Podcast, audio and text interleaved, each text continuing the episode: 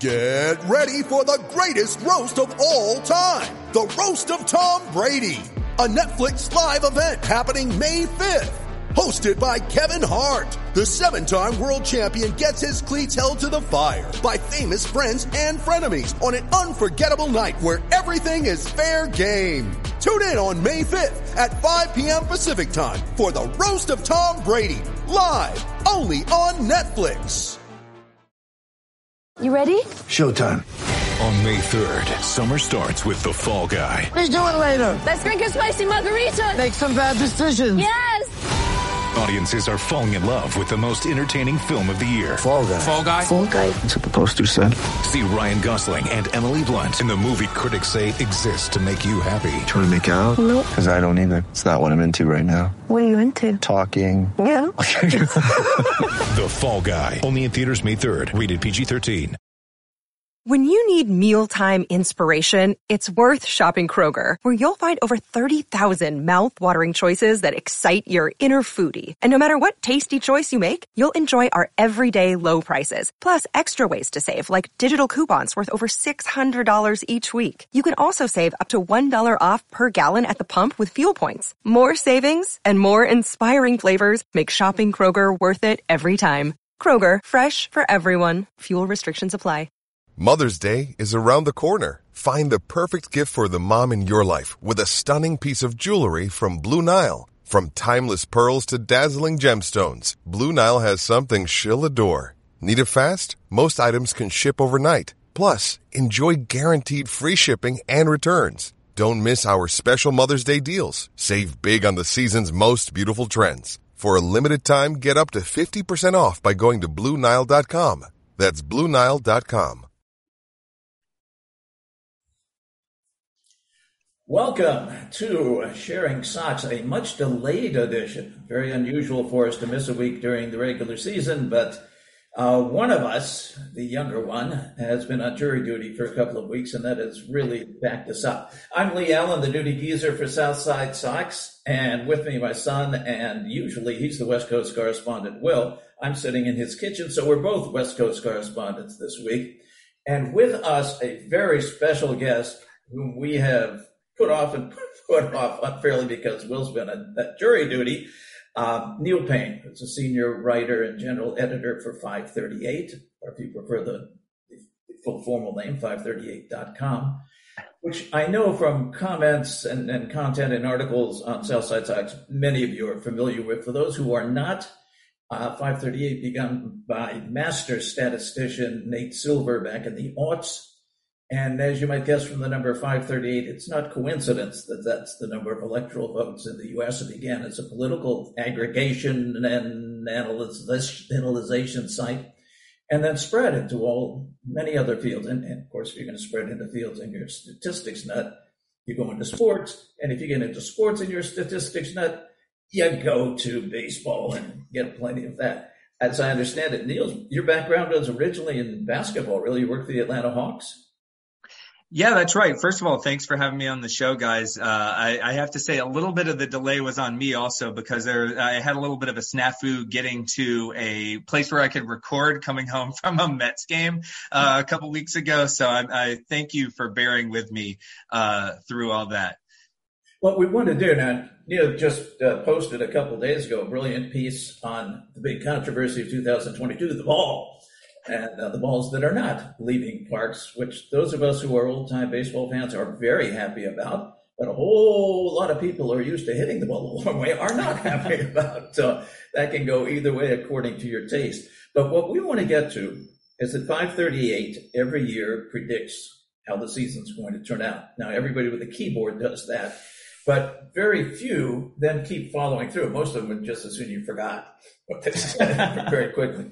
And uh, amongst them, like PECOTA is one that famously does that, which I, in looking up information on Neil, I found out Nate Silver founded PECOTA as well, which is interesting because your numbers don't agree. So some, somewhere the algorithms split. I mean, they're close, but they don't agree.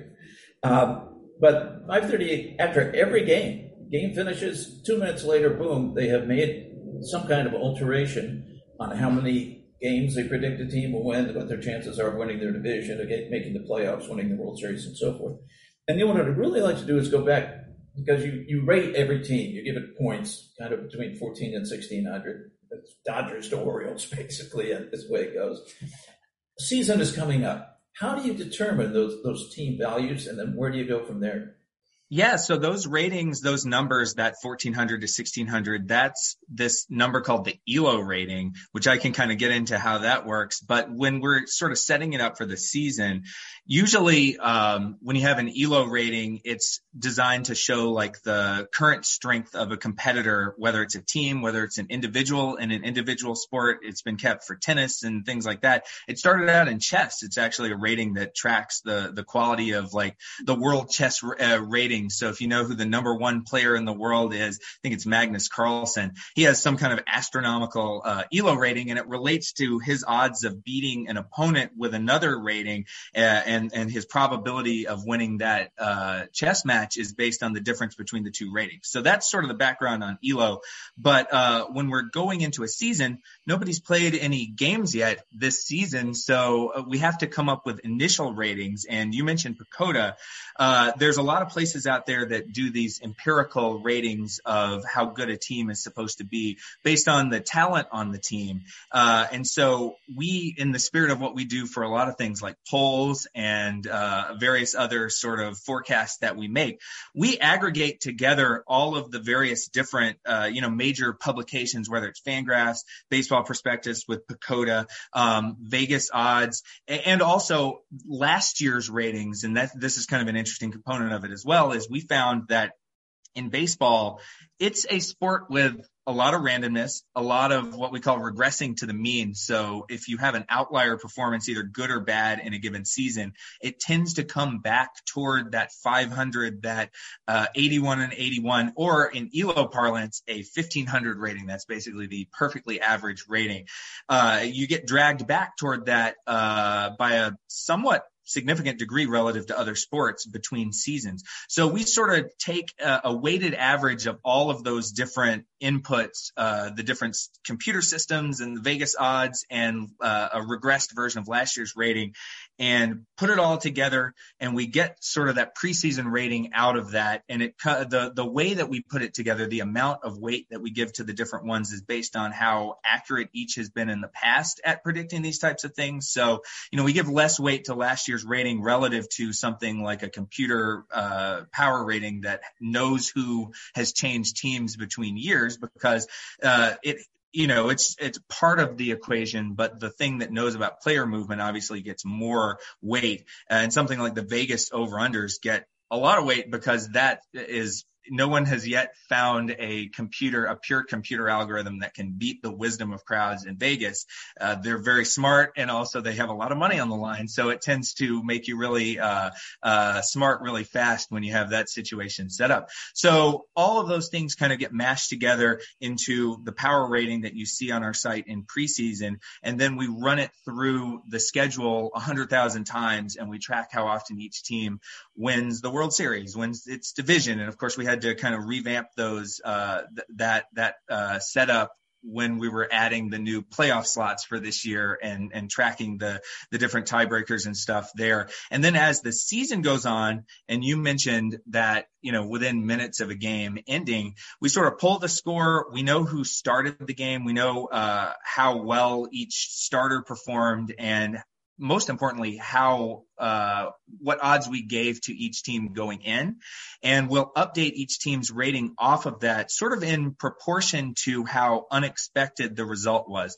So if you have a situation where you know the Orioles are playing the Dodgers and the Dodgers win by five or something like that, we really wouldn't change either team's rating that much because it's like that's not all that surprising. You didn't have to really, you know, I'm not, I'm not falling out of my seat here over that. Now, if the Orioles won 15 to nothing, we would change the Dodgers and Orioles ratings, you know, not by a huge amount, but like you would notice that change, uh, you know, overnight, uh, when that happens because it was a very unexpected result. And that's sort of the elegance of that ELO system. Just to tie it back to that is it's a zero sum game. The, the two teams are sort of pushing shared points to the middle of the table when they play each other. And then based on the result, one team will take, uh, you know, some points from the other team in terms of their rating a- after the game if they won, Uh, and it, it really is about, it's a self-correcting system. So if we end up being wrong about a team a lot and they have a lot of uh, unexpected wins, then it will sort of catch up to that over time and it'll think, hey, this team keeps winning. We don't think of them that highly and yet they, they keep doing this. We should give them more rating points and eventually it sort of equalizes out where they get properly rated, we hope, if we've done our job right, uh, over the course of a season. Now it's not instantaneous and there's injuries and there's, you know, a million factors that make baseball the game that we love and it's very unpredictable. But that's essentially the core of the system of like how it works from the start of the season and, and as we go through the season, how we update what we think about each team based on what we see from them on the field. What, uh, you, you mentioned injuries. Do, do you make a change if somebody goes, uh, and we're going to be White Sox centric in our questions, but in your answers, go wherever you want. Uh, Lance Lynn is out for two months. Does that then, before any game results, alter the point value that you would, for example, give to the White Sox? Yeah, for a starting pitcher, it would. So uh, we know about all the injuries through the different sort of depth chart based systems going into the year. So even if you're like star, you know, right fielder is out or second baseman or whatever, catcher, uh, that would be picked up in the predictions that we've aggregated from the different algorithms. Once the season gets started, we don't really know. We don't have like adjustments for individual batters being out during the year. That sort of has to show up in if a team's offense falls apart part, it's sort of inferred from from their drop off in performance. But for starting pitchers, we actually would take into account injuries that happen in real time because each game, and I should have mentioned this earlier, when we're giving the odds of you know two teams against each other in a given game, that's not just based on the strength of the two teams sort of in the abstract or kind of in, in, a vacuum over the course of the whole season, but it also has an adjustment for who the particular starting pitchers are for each game. So if you're sending your ace to the mound versus your fifth starter or some scrub that you put in, it can have a surprisingly large effect on your probability of winning the game. Like it gets super extreme where I think it was uh, Pedro Martinez in 2000 when he was starting for the Red Sox, their odds were like over 70%. And when he wasn't starting, their odds were in like the low 40s or something, something like that. Like it really can swing things uh, when you're talking about an all time ace pitcher pitcher. Mm, uh, the the the best pitchers, even you know, in the game now, are less than that. Uh, there there is not really a Pedro uh, type of talent in in the game uh, right now, but uh, so that is also taken into account. So if Lance Lynn goes down or any, you know, starter that carries a sizable adjustment for any given start, then you're going to get downgraded uh, over the the rest of the season or until he's expected to come back.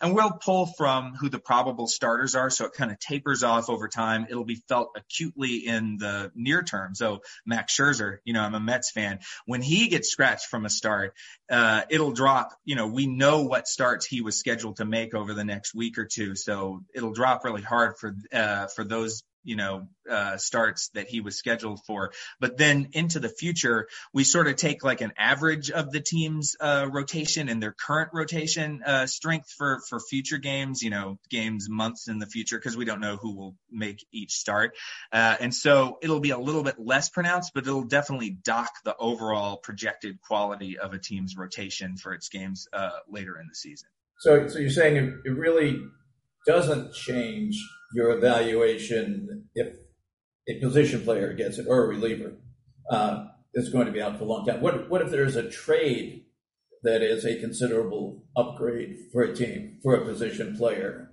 Uh, I get Manny Machado. I mean, does does that change your ratings, or does that just come into play as you go?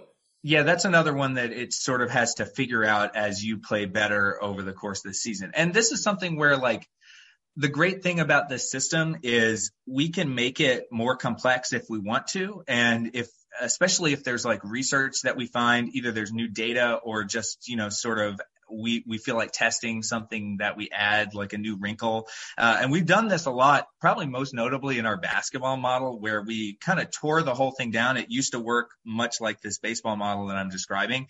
And for various different reasons why the NBA is kind of weird compared to other sports. We tore the whole thing down and made a system that was purely based on player ratings. And so that would know about trades and injuries and all the whole nine yards. But in baseball, we, we found in the past when we've kind of looked at it and maybe it's due for another look, but like any given one position player doesn't tend to move the needle for a, game to a significant degree that would probably warrant making those. Now, if you're talking about like two or three injuries or trades that you make that make a, you know, fill important holes in the lineup, that's when you start talking about like, hey, maybe that, you know, we would start to think about putting in an adjustment for that. So maybe that's something that we put in for the future. It's a little like, um, we did for the NFL, we put in quarterback adjustments because there was like a year where every starting quarterback was getting hurt. And we got really lucky because we had said the Eagles were favored in the Super Bowl against the Patriots because uh, it thought that uh, Carson Wentz was still their starter. It still had like elements of that from their uh, from from earlier in the year because he was playing great and they were playing great at that time. And so uh, people were like, "Aren't you going to dock the Eagles?" And I was like, "I wish we could. We don't have a quarterback adjustment in the model yet. We ended up lucking out with that, but I don't think you can count on Nick Foles leading your team to a, I mean, I don't need to tell you guys that probably leading your team to a Super Bowl every year. So we put in a quarterback adjustment that now knows when a, a quarterback is out. And that's a similar situation where our research has shown that, and you see this with the Vegas lines too, non quarterbacks in uh, football other positions, they just don't really move the line. They don't move the, a team's odds all that much. Maybe a very important receiver or defensive uh, end or something like that would move it by like a half a point one way or the other. But if a quarterback goes down, you could see the line move like Aaron Rodgers misses a game last year. It moved it by like a, a touchdown or something. So, you know, I think it's similar where we see just you know, baseball is such a, a, a, sport of small things adding up over time that for any given one game, your accuracy of predicting it doesn't really change that much if like one guy is injured from a lineup or you add, you know, you upgrade a little bit at shortstop, you know, or something like that. You, you, I'm actually gonna I'm gonna do my civic duty and pause us uh, for a moment here to take our ad break. Uh, Neil, this has been awesome so far. Uh, hang with us. We will be right back on Sharing Socks.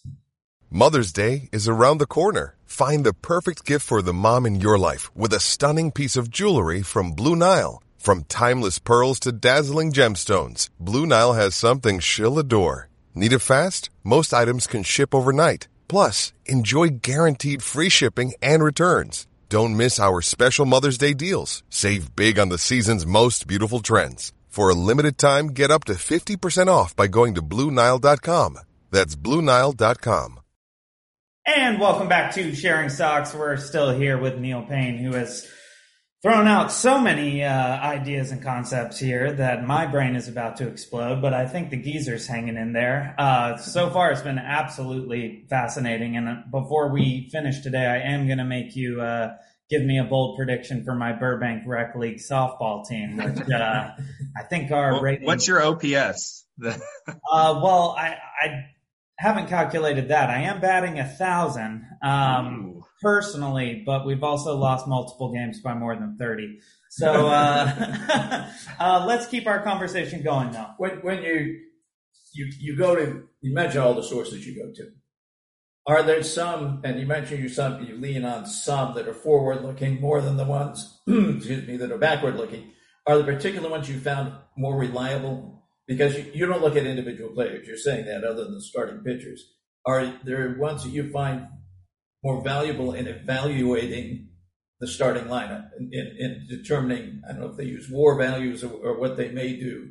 Um, well, we definitely love the, you know, we have a soft spot for PECOTA, um, especially like you mentioned, Nate, uh, being the, the alumnus of baseball prospectus and kind of the creator of the original version of that model. I also really love the Fangraphs, uh, the the way that they update things in season, where they have you know the the depth charts that change. That was a major inspiration for our NBA um, system there. So we give both of those. It's almost like choosing between like your your favorite children. Like we don't uh, we we don't really play favorites with that. We'll give those equal weight uh, relative to each other, but we give those things a lot more weight than something that is just you know, kind of based, like you mentioned, backwards looking or based on uh, leading indicators, but things that may not, you know, tell us the full picture about the the team's roster right now. I mean, there's still a lot of value in that in terms of looking at teams that you know, either exceeded or uh, fell short of expectations based on something like run differential or something like uh, predicted run differential. If you really want to get into the weeds with things like uh, base runs, like they have at Fangraphs,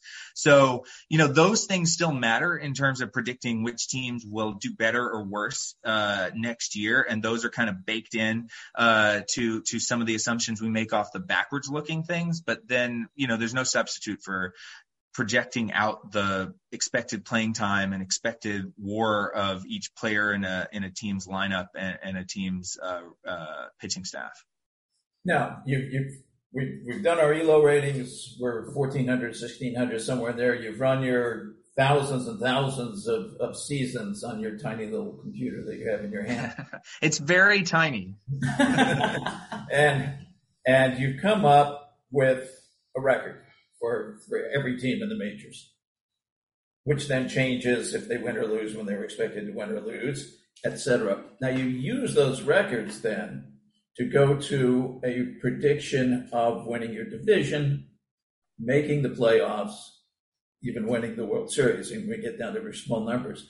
We have a situation, again, we'll use the White Sox as an example. You have them as a higher, better team than the Twins, but they're four and a half games behind the Twins. So you still have the Twins as more likely. You guys are you, you hedge a lot. You have a lot of more likelies and everything. You know, as the it's more kind of our thing. To, more likely team to win the division. How do you how does it go from this from those through those steps? Yeah, so each individual like simulated season, you know, because we do take the the current ratings and then we use those. They almost branch out into like each each simulated season is its own little kind of snowflake of a of a universe where um we don't just base every game that a team has uh, over the rest of the year on their current rating. You know, like the White Sox right now are a 1528. They're not going to be a 1528 in all of their remaining games. It actually would look at, at like you know, it'll have a simulation for their next game. And if they win it, then their uh, their odds in this universe, their their ELO rating would go up to like a 1530 or something, and it moves around. Uh, so if they go on like a super hot streak in this uh, fictional universe that we're kind of playing out, which again is like one of a hundred thousand, then their rating will kind of rise, and it creates this. It, it mimics the way real baseball works in the sense of, you know, in the in the seasons where you get really hot and there's special seasons and they're magical years, you're obviously going to be a better team in those subset of years where you win a division or you go to the playoffs or you go to the World Series than you are in sort of the average season across all possible outcomes that you have over the rest of the year. So we try to kind of mimic that by running these, these, uh, ratings hot and these simulations hot where it's like, uh, your performance is, is modeled also in kind of a real time fashion fashion, even for remaining games in the year. And so we think the advantage of that is it gives, first of all, it gives a much more realistic, um, distribution of outcomes for a team because, you know, if we just use like a static rating of what we thought a team was right now, that doesn't really take into account the uncertainty that we have around each team's kind of true quality, which we know we're only what a, third of the way into the season, not even that. Um, we we know that there's so much variance around uh, what we think of as a team's true quality right now that you have to account for that uncertainty uh, around each team. And so we think that that's kind of an elegant way of doing that. And it creates these great little like, you know, snapshots where like, I don't have the simulations in front of me, but you could call out like a random number, like give me simulation 53,220. I could conceivably go into that, find that, and actually give you the standings from that particular uh, alternate universe, and tell you, hey, how did the White Sox do? Did they make the playoffs? Did they, you know, go to the World Series? And you know, in uh, in three percent of uh, all the simulations that we run, they win the World Series. So maybe that that random one that I just called out, they they did win the World Series in that. So it it is this kind of almost like uh, view of the of of the multiverse of possibilities that each season has that I think actually kind of speaks to how we all feel about baseball too, and the way that you know we don't know what is in store for a team, and you saw it even last year with the Atlanta Braves. I'm not going to sit here and say that we thought that they were going to you know go on that run that they did in the second half of the season, but there will have been some simulations where the the thing that actually did happen played out in in our you know predicted uh, uh situation in one of those alternate universes. So it does kind of capture those those weird things that do I think happen in baseball a lot more than other sports where like you could be a team that seems like they're left for dead and something happens that, you know, in the case of the Braves made a lot of really shrewd trades and guys picked up their performances and, you know, they were off and running. But baseball is a funny sport like that. And, and it takes a lot of games to know a team's true quality more than we could ever actually play in a season. And that's what gives it that really unpredictable, um, kind of style to it that, that I think we're all kind of drawn to. Yeah, I read somebody at 538 might might have even been you saying that baseball is the hardest sport to predict because it is so the, the events can be so random. Oh, uh, not only is it the hardest sport to predict, but I believe, and, and we have this uh, interactive called Checking Our Work, where we look at our predictions across everything.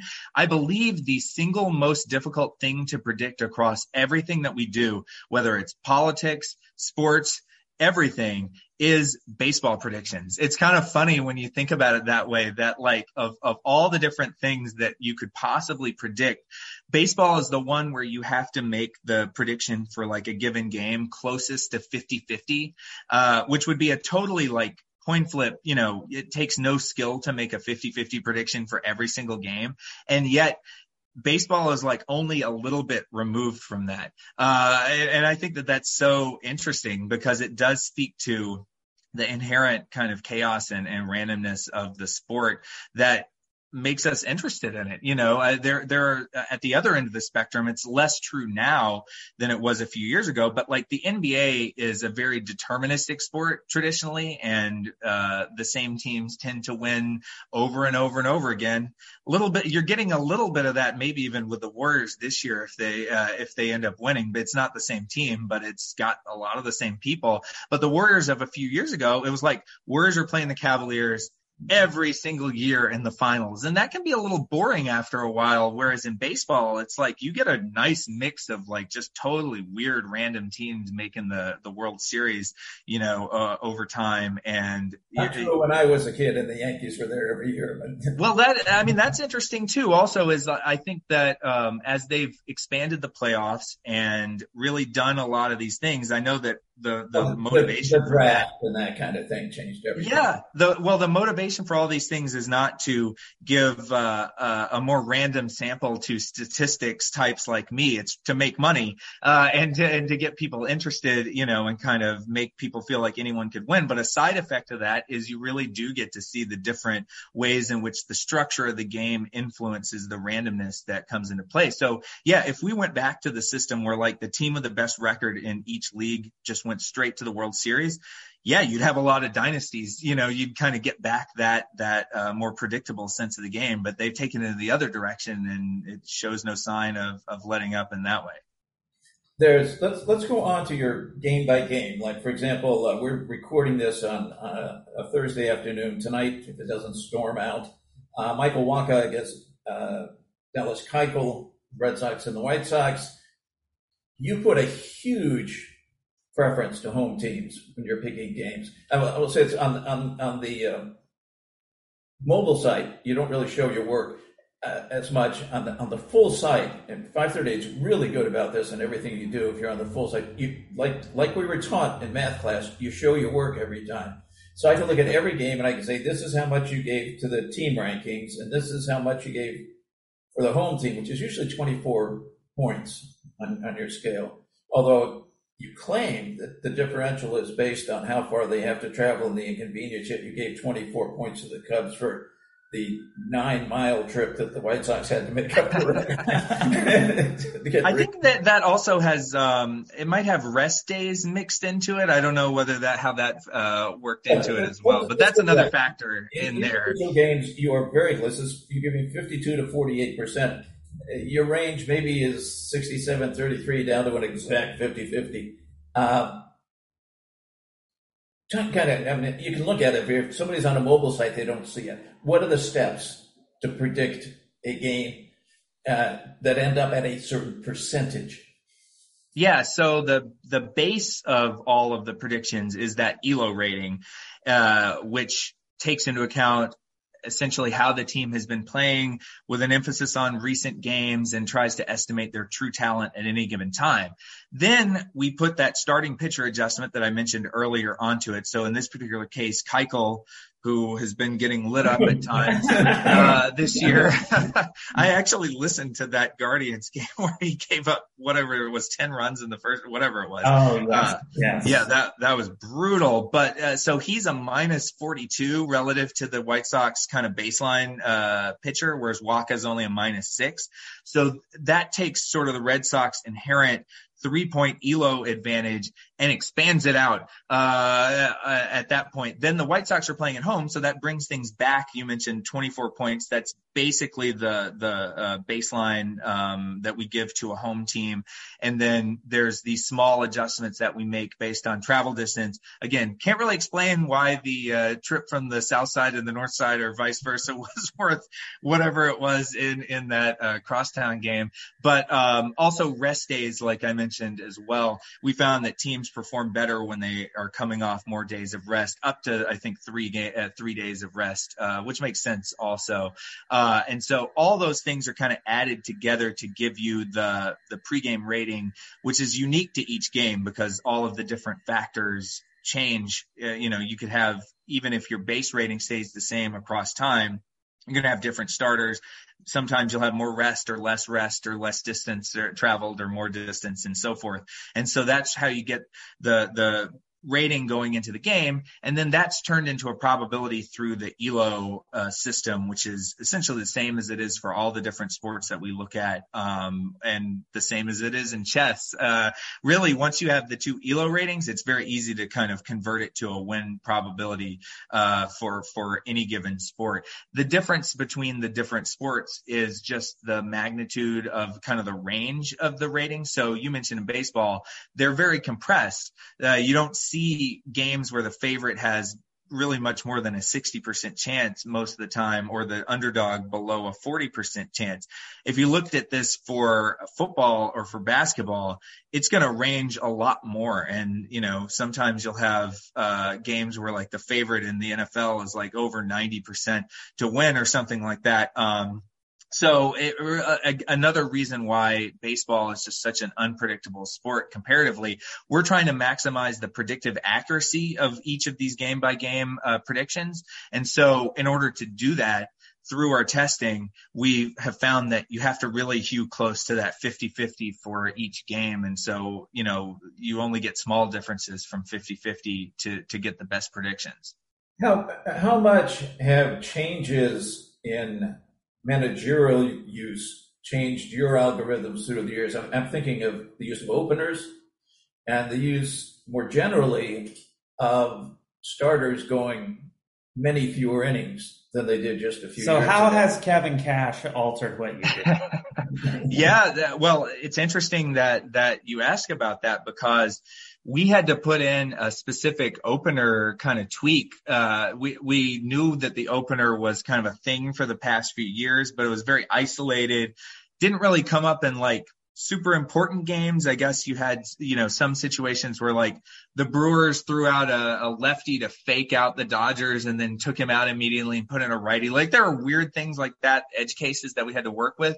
But really in recent years, you're having, you know, teams put openers in crucial playoff games where it was just throwing our system for a loop and we had to put in a very, uh, special opener adjustment for that. Uh, so that changed it for sure.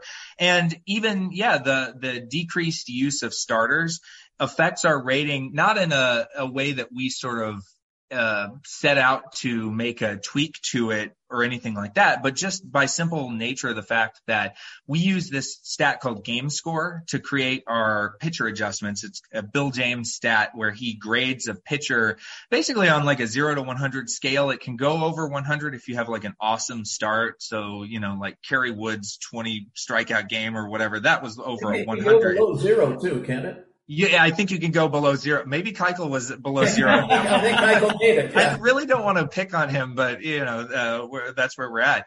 Uh, but anyway, so uh, it it can range in this uh, fashion for you know it's based on historical um, standards of what a great start or a really bad start look like, and those standards really have changed over time with different ways that starters are being used. You're getting less impressive uh, game scores, basically. Like the top range of game scores are, are you know, you'll you'll have the occasional game that still looks like a, an elite start from you know 20, 30 years ago or whatever, but for the most part, they're really not as impressive. And so the pitcher ratings are sort of less outlierish on either end, but especially on the high end than they used to be. And so then that filters into the game predictions because you will now see that when starters now have a lower predicted effect on the game, they're going to have a lower adjustment on a team's rating, which will then cause them to exert less of a change on a team's win probability. So it's uh, that's sort of a way that the the system kind of corrects for the way managers are using pitchers, but it shows up tangibly in sort of you know take your average ace from 30 years ago they're going to have a larger effect on the team's win probability than the average ace in 2022 just because they stick around less and they have less of an effect on the game and bullpens are being counted on to kind of carry more of the load and, and influence the outcome of games more. Well, that's about all the time we have. Um, I feel like I could listen to you talk about this for days. Yeah, it's been it's, great. It's so fascinating. Uh, because it's not a Yankee podcast, I do want to give you a, a quick chance to plug your Mets podcast on here. Can you remind me the name of that? Yeah, it's called Panic City, and uh, we we put out episodes uh, once a week, uh, roundabout on Thursdays. Uh, and yeah, we just talk about the Mets and talk about how they've been doing, with a focus on we call it the podcast for the roiling emotions inside of every Mets fan. So it's really about this tension between you know our analytical side and uh, our pessimistic emotional side about how we know everything is Ah, going to. Yeah, I feel like as White Sox fans, we can relate very, very uh, closely to you. I, I want to quickly plug 538. Uh, for those of you who have not gone to it, 538, all small letters, dot, all one word, all small letters, dot com. Uh, and I just, I, I the best. just, just do baseball and search or even baseball predictions and search. You'll have to scroll a while because I keep updating. Like I say, Neil did this great piece you need to read on home runs and exit velocities and what's more precisely what's happening other than, gosh, there aren't many homers anymore. That to, to take a real, because we're stats nerds, right? take a look at it that way. But Neil, thank you ever so much for coming on with this. It's been terrific. I really appreciate it. Uh, appreciate your flexibility with my schedule, and uh, yeah, I'd like to come back anytime. Awesome. Well, uh, thank you again, Neil. We appreciate it, and we appreciate you all listening, especially you, Dallas Keuchel. I know this was a hard one to get through, but we hope you're doing okay. Thank you so much, and we will see you next time on Sharing Socks.